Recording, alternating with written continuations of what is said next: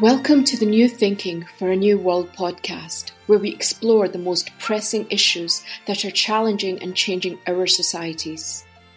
We are looking for new thinking and new solutions wherever we can find them. Listen as host Alan Stoga, the Tällberg Foundation's chairman, challenges his guests for analysis, ideas, and actions. Together, we can help make our world at least a bit better. Today, we're going to talk about water, the oceans, threats, and hopefully solutions with two friends of the sea and also friends of Tällberg, oceanographer Sylvia Earle and marine biologist Asha de Vos. Both are explorers, educators, and activists, and both are past winners of the Tällberg's, or are current winners, I should say, past and current, of the Tällberg's SNF Eliasson Global Leadership Prize. A physicist reminded me recently that water heats more slowly than solids, but also cools more slowly. So we spend lots of time talking about global warming, and what we're really usually thinking about is the, the land, the, the place where we live, um, which means we're not thinking enough about the 70% of the planet that is water. Um, Sylvia, you were just at COP26 making the case for the oceans. Uh, so let's start with not solutions, but the problems. What are rising temperatures doing to the oceans? If you wanted to change the nature of life on Earth, the two things you would do is change the temperature, change the chemistry. We're doing both. And it is not only altering life from our perspective, but all of life on Earth is affected just go. Throughout history, there have been planetary phases of greater warmth and greater cold. But we have enjoyed a wonderful era, mostly during the last 10,000 years, of relative stability, sure, with ups and downs, but with a gradual warming trend that through our actions, through putting excess carbon dioxide and methane and nitrous oxide into the atmosphere, we're warming the planet at an accelerated rate with consequences to where life on earth can live naturally or and where they cannot. We're seeing it reflected in coral reefs that are declining in an unprecedented rate. Like more than half are either gone or are experiencing significant decline largely but not totally because of the warming temperatures kelp forests that need cold water are also in trouble because of the warming trend.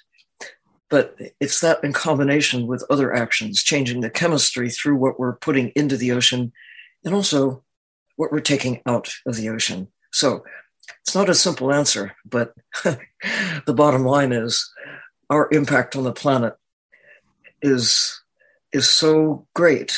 We're really changing the nature of nature. Um, Asha, your work, among other things, has focused on the blue whale.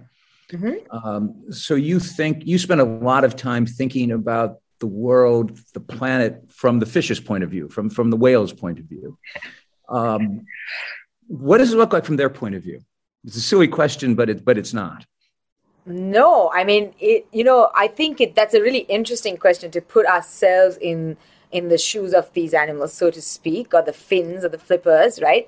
Um, but I think it is important for us to understand that we're changing the world and we always think of it from our perspective. How does it impact us? But we are part of nature, right? And, and we have to stop trying to separate ourselves. And the minute we remember we're part of nature, then we can start to have that more empathetic view on what the world looks like. And, you know, it, the oceans are changing really rapidly. I mean, the oceans are warming, right? So that obviously has an impact on where the food might be that means these animals will have to shift their ranges as a result because these animals have to either migrate, adapt, or die, right? Like those are their options. So for a while, they might be able to adapt, uh, migrate. Maybe they can migrate small distances to get into the more comfortable ranges of the ocean. And then sometimes they may be able to adapt, but that's actually difficult when the temperatures are increasing at the rate that they are. And so the other thing we drive them to is death. But there's also other issues in our oceans, right? So if you think about the fact that whales see their world through their ears right? And and we don't think about it that way. We go for a dive and we're like this is so meditative right? It's so beautiful. There's colors. There's there's all these like you'll hear like snapping shrimp or all these beautiful sounds. But for an animal that actually uses their ears to navigate through that world the acoustic pollution is something we don't really talk about because it's invisible to our eyes. And that's increasing as we're increasing shipping which let's be honest 90% of everything is shipped and we're all part of that problem right? So so that compounds it as well right? So that their hearing space is shrinking as a result of the increased noise in the oceans. The ships in the oceans might strike these whales when they're swimming through trying to get to their food right? So we have ship strike problems. So that the problems are vast. I mean they get entangled in ghost nets that are floating through the oceans pieces of nets that are broken off and are freely float, floating through. And these large animals are swimming and you know they they can't detect them sometimes because the monofilaments we use are so thin. So they can't actually even see them um, and so they get entangled in them and that can have its consequences. So you know as sylvia says it's really complicated. You know we think about it we can we think of a single problem we talk about single problems but we're thinking about an obstacle course and that's where these animals live. A giant obstacle course and everywhere they turn there is something that can like uh, impact their lives and that's something we really need to remember. How late in the day is it as you think about the ocean, Sylvia, you've been diving for a long time. You've seen the changes, you've felt the changes. Um, if you were if you were starting now, would you be afraid that it's it's too late? No, actually, I think this is the sweet spot in all of human history. Never before could we know what we now know. Never again will we have a chance better than we now have, armed with the knowledge that exists. When I began as a young oceanographer, no one had been to the deepest part of the ocean. No one had been high enough in the sky to see the whole world in context, to see how everything connects. We did not have the computer technologies that we now have to be able to share information, to connect the dots we literally have learned more since the middle of the 20th century than during all preceding human history about the nature of the ocean and why it matters to all of us everywhere all the time. With every breath we take, every drop of water we drink, we're connected to the ocean. We have not always appreciated that.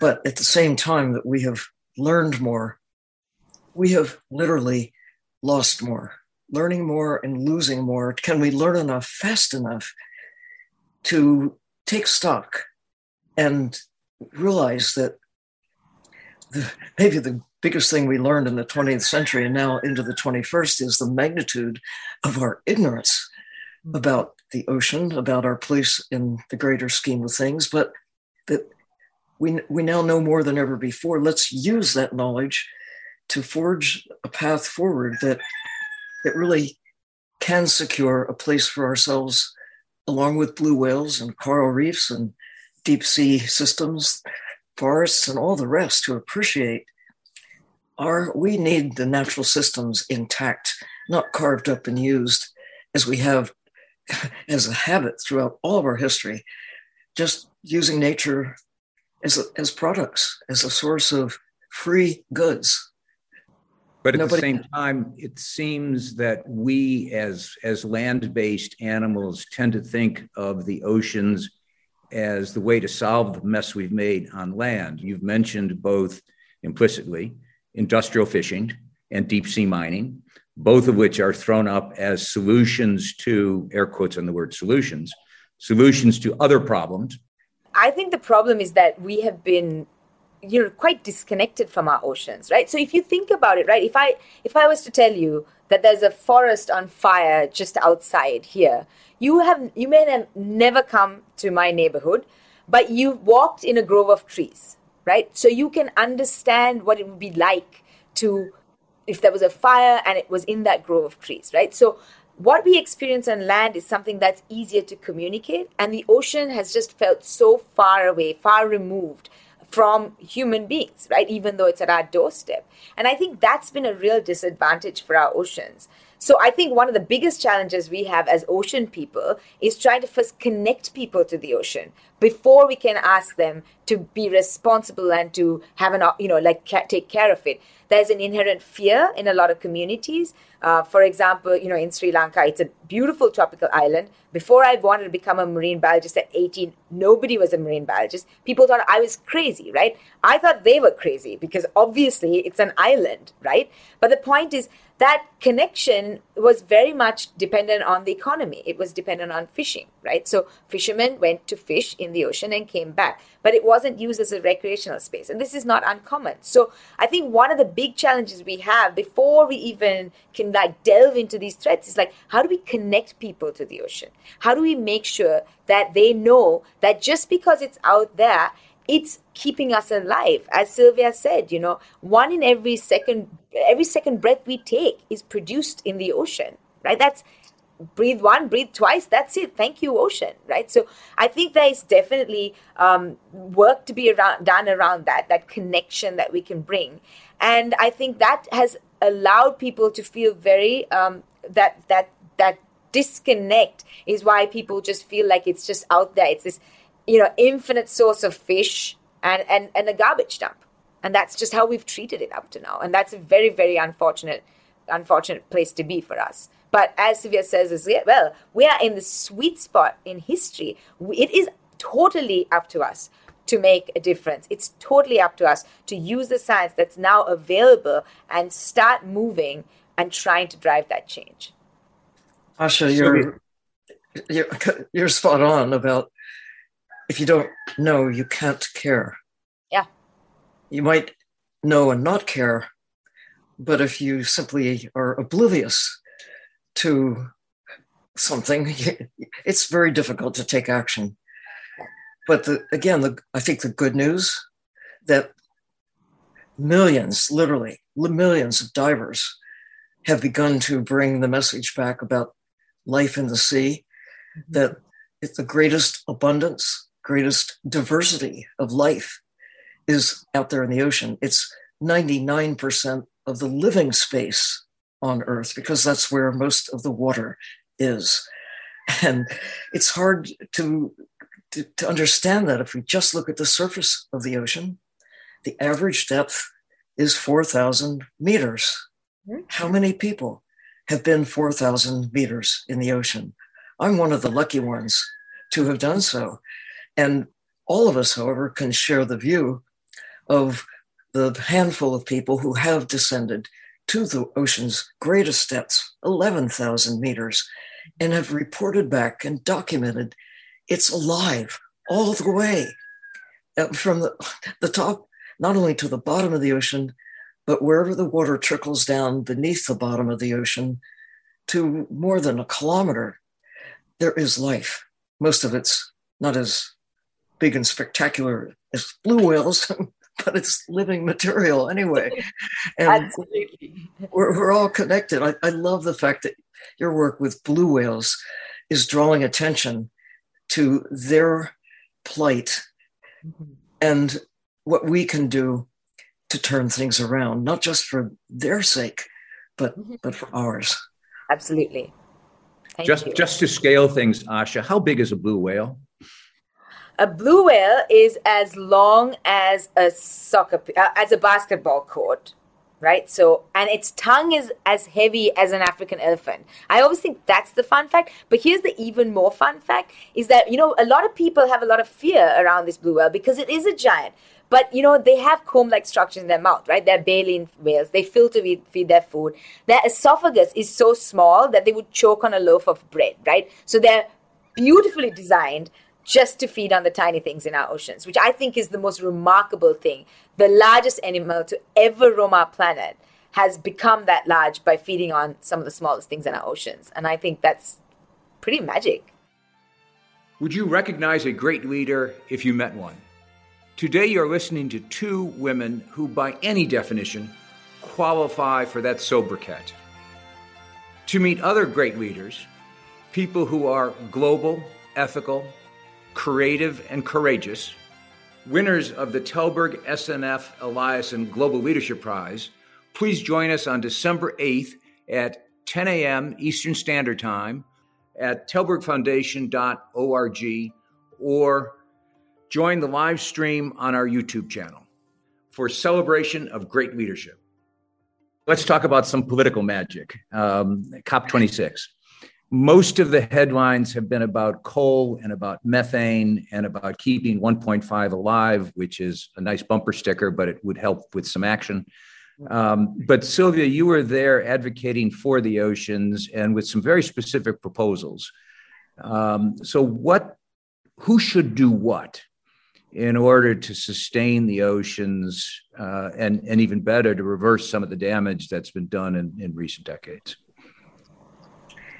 It was encouraging that at COP26, with climate scientists, leaders, participants from all over the world, that nature was in the discussion, the living world, not just rocks and water, not just the atmospheric scientists who have dominated the discussion about climate up until, well, right about now, the Paris meeting where the, accord to really pull nations together to address climate change, it was the first time that the ocean really made an appearance in the discussions, which is curious because now we know that the ocean drives, governs climate.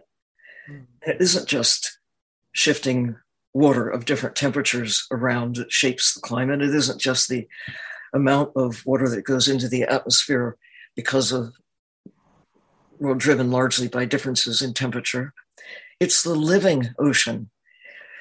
Economists tend to follow the money. Climate scientists are really waking up to the importance of following the carbon. Carbon. Where's the carbon? It's in the trees, carbon based units. Well, we are carbon based units too. All life requires carbon. And we now are beginning to appreciate that maintaining carbons intact. Through photosynthesis, carbon is captured, food is generated, oxygen is generated, and soil is a place where much of the carbon generated by the photosynthetic organisms where it winds up, but it also winds up in living creatures, the birds, the, the trees themselves, all living things, the insects. In the ocean, I was there at the World Economic Forum in 2020 when the International Monetary Fund released their study about the value of whales for their carbon capture and sequestration. Huh. Putting the ocean seriously on the balance sheet. They put a number on it, as economists would. Whales today worth more than a trillion dollars in terms of carbon benefits. So, what else is there? I mean, Asha, you describe uh, about how you had an awakening when you were diving the waters around Sri Lanka, where whales were doing what all animals do. Yeah. you, you, were swimming in, in whale poop. You need to you need to share this. Yes. Yeah. So uh, my my fun fact for everyone out there is that my career started with a pile of whale poop. And I want everyone to remember. And if you're wondering what color blue whale poop is, it is actually this color. So that's my my 75th fun fact for today. So just just so you know, in this like you know almost half an hour, Sylvia and I have already sprouted out so many fun facts. You can just imagine how much more there's out there, right? Which is why we want all of you on board. But the reason Sylvia brought up um, my penchant for whale poop particularly in the context of the oceans and and what a difference it can make is because we don't think about I mean, you know, people used to often come to me and be like, "Oh, you you work with whales because they're charismatic and beautiful, right?" And I would be like, "No, that just does them a disservice. It's like telling someone, "Oh, you're pretty, but you have nothing else to offer the world," right? Which is probably one of the cruelest things you can ever do, right? But these whales are what we call ecosystem engineers. So their their survival is so integral to the proper functioning of the entire ecosystem.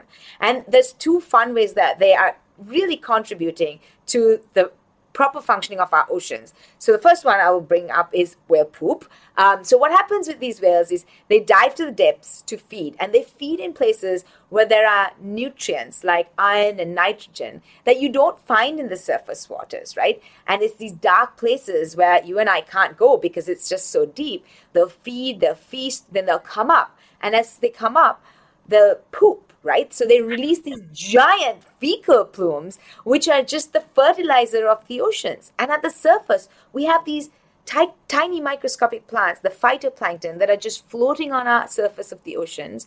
And they're just waiting to sort of feast on some sunshine, a little bit of these nutrients that have just been brought up, and all these other ingredients. And then they photosynthesize and they release, you know, they release oxygen. And that's the oxygen we've been talking about that you and I breathe. There's so much of it is produced. And some of it, at least, is fertilized by these whales in the ocean, right?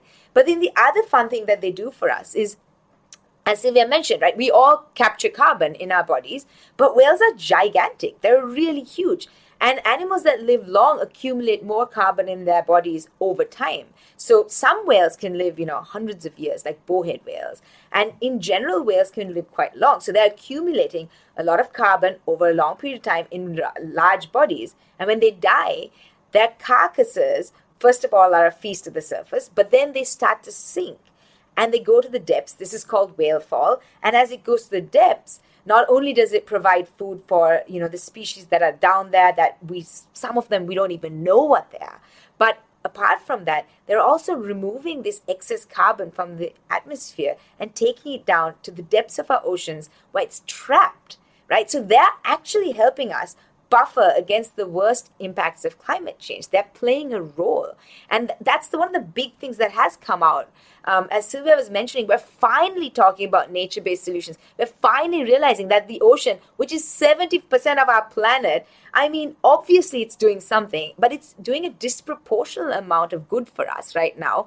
And we need to stop just depending on it to save us. We need to start thinking about what else can we do, but we have to rec- recognize restoring these wild places and spaces and making sure that they can come back to what they were before, you know, all this industrial fishing, commercial whaling, all the extraction we've done before that. If we can slowly start to take care of spots, parts of our ocean, that's when we're going to start to see real change. It's not just, we think about technology as a, me- a mechanical thing that we have to build to sort of prevent us from you know whizzing past one and a half degrees but um, you know we to accelerate net zero we have to recognize that nature is also technology and it's providing am- amazing functions and uh, opportunities for us to make a difference and do better if we just kind of stop interfering and let it just do its job so when you take a whale out of the ocean which we've been doing through most of our history their carbon. It's released as carbon dioxide and methane. And we also leave a space in the ocean, broken, this tightly knit system that has been developing over hundreds of millions of years. It's taken all preceding history to develop the, a, wor- a world that is basically favorable to us. And it's taken us four and a half decades, largely, mostly to unravel those systems. A couple hundred years, we, we've done more damage than during all preceding history, but the pace has picked up. So, Asha, if these, if this justification for keeping whales in the ocean is logical, it seems that it is, mm-hmm. should it not not also apply to tuna and krill and cod and herring and all other forms of life that are carbon based units because when we take them out of the ocean, it goes into the atmosphere as carbon dioxide and methane. And when we consume those creatures, similarly, we're burning that energy, but we release the carbon dioxide, the carbon that was in the fish or shrimp or whatever it is that we extract. So we have not only taken so much out of the ocean and turned it into CO2 and methane. We've broken these vital links, these nutrient links. When we take, as we have, on the order of 90% of the sharks, also long lived creatures, also with a role in capturing and holding carbon and ultimately taking it to the bottom of the ocean. And like whales, they poop. and so do the krill. You know, it's it's just the way life works. Birds on the land used to fertilize the land when they made their long migrations. And, well, they still do to some extent, but nothing like when the land really enjoyed populations of wild creatures to a far greater extent than now exist. We see the damage on the land. We have not really, until right about now, begun to appreciate that we need whales alive and mm-hmm. tunas and swordfish and krill a lot more than we need them dead as products. So, Sylvia, yeah. to draw to underline that point, you are advocating the abolition of industrial fishing. On the high seas, in particular, because there's no indigenous fishing in the high seas, literally. This is half of the world, the area beyond the, na- the exclusive economic zones that nations have declared as, as theirs. The whales don't know where we establish political boundaries. The tunas don't know. They range widely.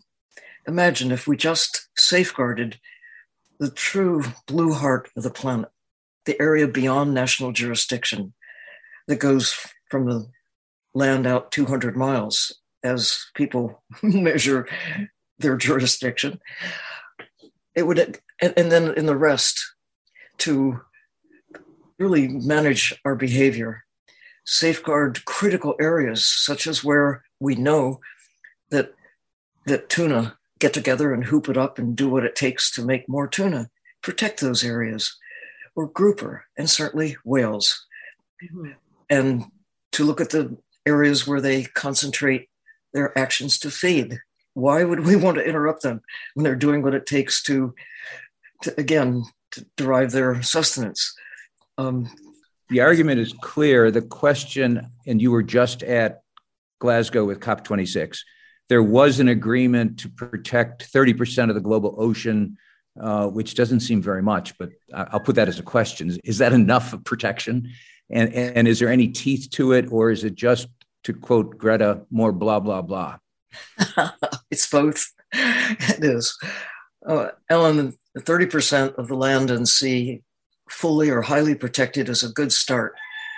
Uh, our friend Ed Wilson at, at Harvard, notable ant man, but a big thinker, suggests that at least half of the world must be safeguarded. So imagine trying to live your life with half a heart the blue heart of the planet is the ocean.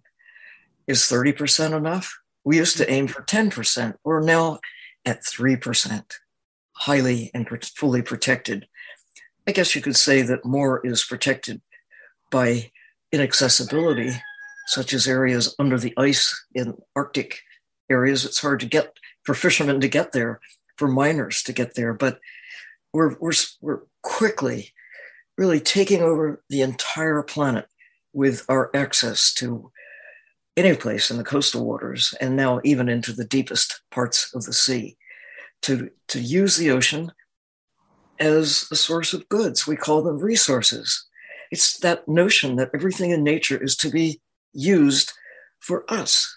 And I say the most important thing that we extract from the ocean is our existence. We live because there's an ocean out there that is still still operating, not nearly as effectively as it was when I was a child or or 100 years ago or 500 years ago.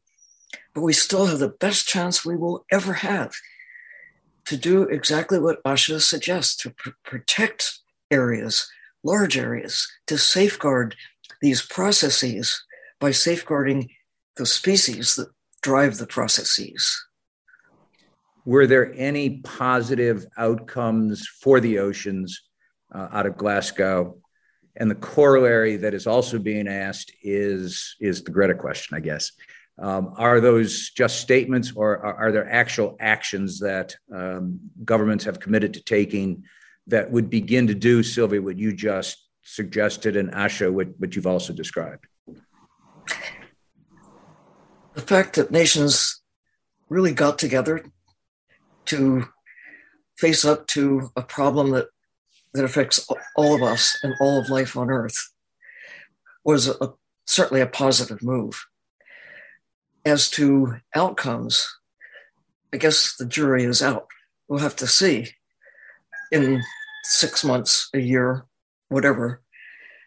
Have nations, have people, have corporations, have individuals taken the message to heart and responded with tangible action. There is no formal um,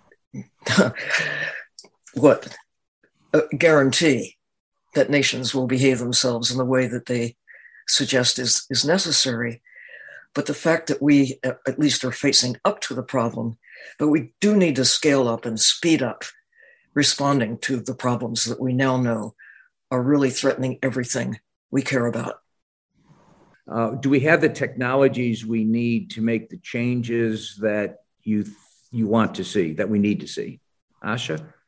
Yeah. So what I would say is, um, one of the I want to point out first. We talk about thirty by thirty, but things targets like that are wonderful but I would like to point out that the problem is enforcement, right? Like, how do you ensure that you can declare a place a protected area, but how do you ensure that it is being protected? The implementation of that protection of that area or that uh, area that's set aside, right? Like, that's kind of been our failing up to now. We've had a lot of targets and goals over the years, but we haven't necessarily considered, like, once you declare a place a something, then what do we do, right? How do we make sure it happens? And so, well, you know, technology can help in some places, but really the ocean is this wild, wild west, right? It's this giant, you know, the tragedy of the commons. It's huge, it's out there. And so, how do you monitor what happens? Now, if I think about Sri Lanka, for example, and I'm sure there's a lot of people in the audience who identify with this. For us, if you think about territorial waters, it's 12 nautical miles, right? We have we don't even have the capacity to really monitor that 12 nautical ma- mile band around our country but we have jurisdiction of eight times more ocean area than land area that goes out to 200 nautical miles so how do we manage these resources in spaces where we can't actually have an eye all the time, right? So there is technology developing, certainly using satellites, for example. There are ways to uh, monitor uh, ships, fishing vessels, um, these industrial fleets, but you know they also find loopholes. So it's this constant game, right, of cat and mouse, like trying to be one step ahead of with the technology. But the thing with industrial fishing is you know, as Sylvia points out, it's the high seas fishing that's really problematic because it's a no man's land. That's what we have to remember. It doesn't it doesn't come under anyone's jurisdiction. So there's no one who can really govern what's going on out there. It's not it's not within the waters of Sri Lanka. It's not within the waters of the US. So these our countries can't say no, you can't go and fish out there. And then there's problems of inequity, right? Who the countries that can fish in these areas are the ones that are highly subsidized by their governments and they, will have uh, the technology to go out there. And those are areas that belong to all of us. Do we have the technology? We're developing the technology. Um, there are some tools, but we need more if we really want to be able to protect those areas beyond where our drones can fly or where our you know our research vessels can go. Um, the cost of kind of observing and monitoring these areas is also huge. So how do we come up with technology that can you know overcome those hurdles and obstacles as well. But what you're both saying is that these are global issues and global spaces, and we live in a nation state world.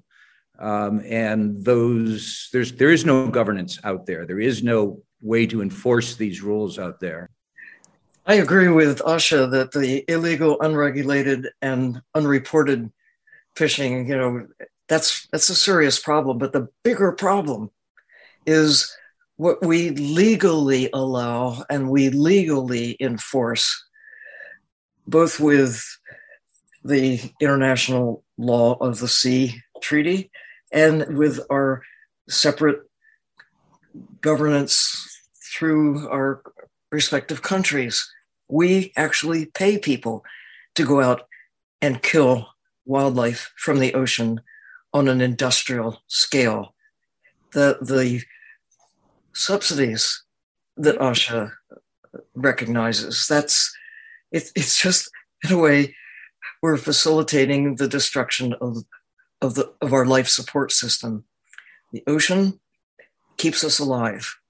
And it would seem perversely that we have we have developed policies that accelerate the problems that we're now facing. So those laws, those beliefs, those approaches to how do we treat the ocean were really largely put into place when the world was a different place. You know, the world that I knew as a child does, doesn't exist anymore.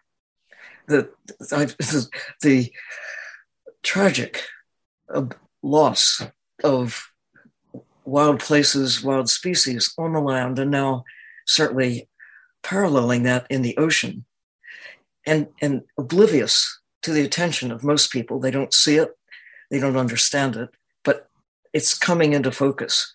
That's the good news. And the fact that today there are more blue whales than when I was a child.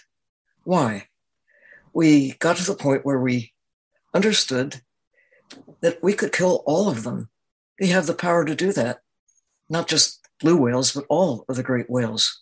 We're vulnerable to our actions. Technology exists to annihilate them. We stopped for a number of reasons, but the fact is that we did stop, at least on a deliberate scale, of commercially extracting them. But that hasn't stopped us from killing them, but at least by putting a moratorium on the commercial extraction of whales, they, we gave them a break. Imagine if we did the same thing for other animals that we take on a large scale basis and that also are at a point where if we don't stop, if we don't change, they too will just disappear. Bluefin tuna in the Pacific, the number is about 3% of what was there in the 1970s. We're really good at killing them and, and consuming them, but not good yet at understanding why their value alive transcends their value dead. Asha, I've seen you uh, talk about a ship that dropped a lot of plastic on the on the beach near where you work uh, in Sri Lanka. Uh, how do we solve the plastic problem? Is it soluble? Yeah, so I mean that's a great question, and just as background, so people know, you know, in May this year, in Sri Lanka, we faced the biggest marine environmental disaster. There was a ship just 10 kilometers off our west coast that caught fire and spilled, you know, thousands of uh, container loads of these nurdles, right? These tiny plastics, primary plastics that are like five millimeters, the little pebbles. And, you know, the most striking, I mean, they're still circulating around our, uh, around the island. We're doing, we've got particle tracking models. We're trying to understand, like, are they, you know, are they absorbing chemicals as they float through the ocean. What does that mean for ingestion by other species? So it's it's quite complex. But you know what i fundamentally want people to know i mean people were angry right? Like people were angry when they saw these plastics.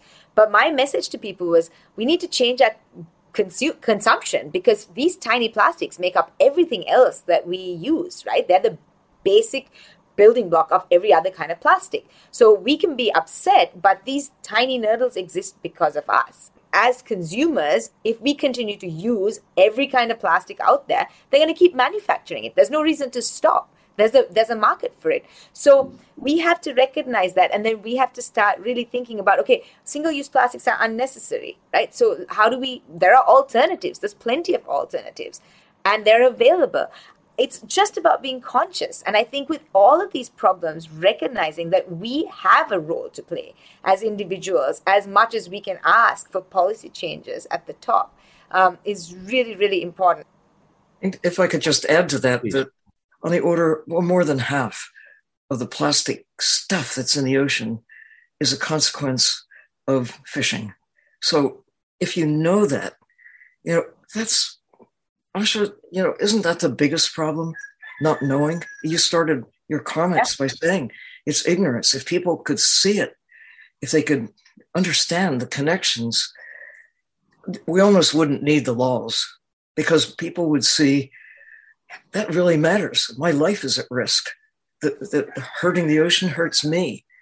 And, and what we're doing to the planet as a whole is a terrible legacy for our children, grandkids. I have four grandchildren, and I care deeply about what they are inheriting because of what I and all of those who are currently on the planet are doing to make our lives, you know, whatever, prosperous, if you will, but at the cost that we haven't really accounted for. We need to do that now. And that's a really key thing. We always talk about these big blanket, you know, policies that, you know, are for the world, but they don't work like that. Different places have different problems and that need to be addressed very locally with a very local mindset. And so to me, it's about that inclusivity as well, about how do we share this information so that everybody gets the chance to engage? How do we make sure that every coastline, every person on the planet has the chance? As Sylvia and I have reiterated over and over again today, is like if people know that I tell you, I have so much faith in humanity. I know that if people know, they will want to make a difference. Unfortunately, up to now, most people don't know. And so they don't have the privilege of making that choice, the right choice. And I want to give humanity that and say that I think there's a lot we can do. Sylvia? So I can just add my two cents quickly that no one can do everything, but everyone can do something. And I think we all, every one of us should look in the mirror and figure out what's what's our superpower? What can we do that is special to us? Because all of us can do something that's special.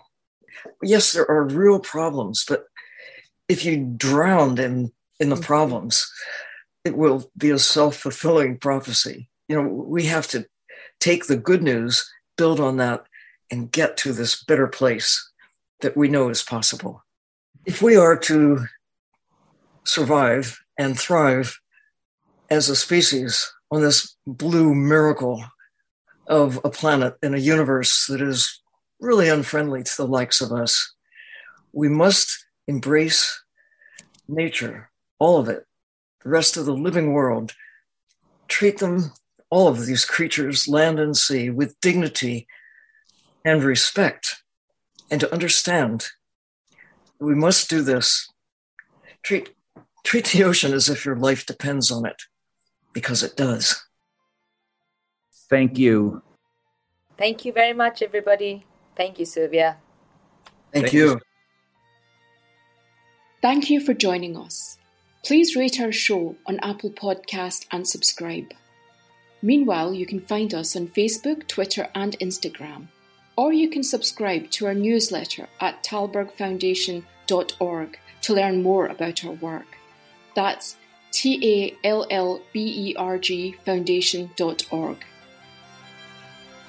Thank you, and we'll be back again next week for another episode of Tällberg's New Thinking for a New World. This podcast was brought to you through the generous support of SNF, the Stavros Niarchos Foundation.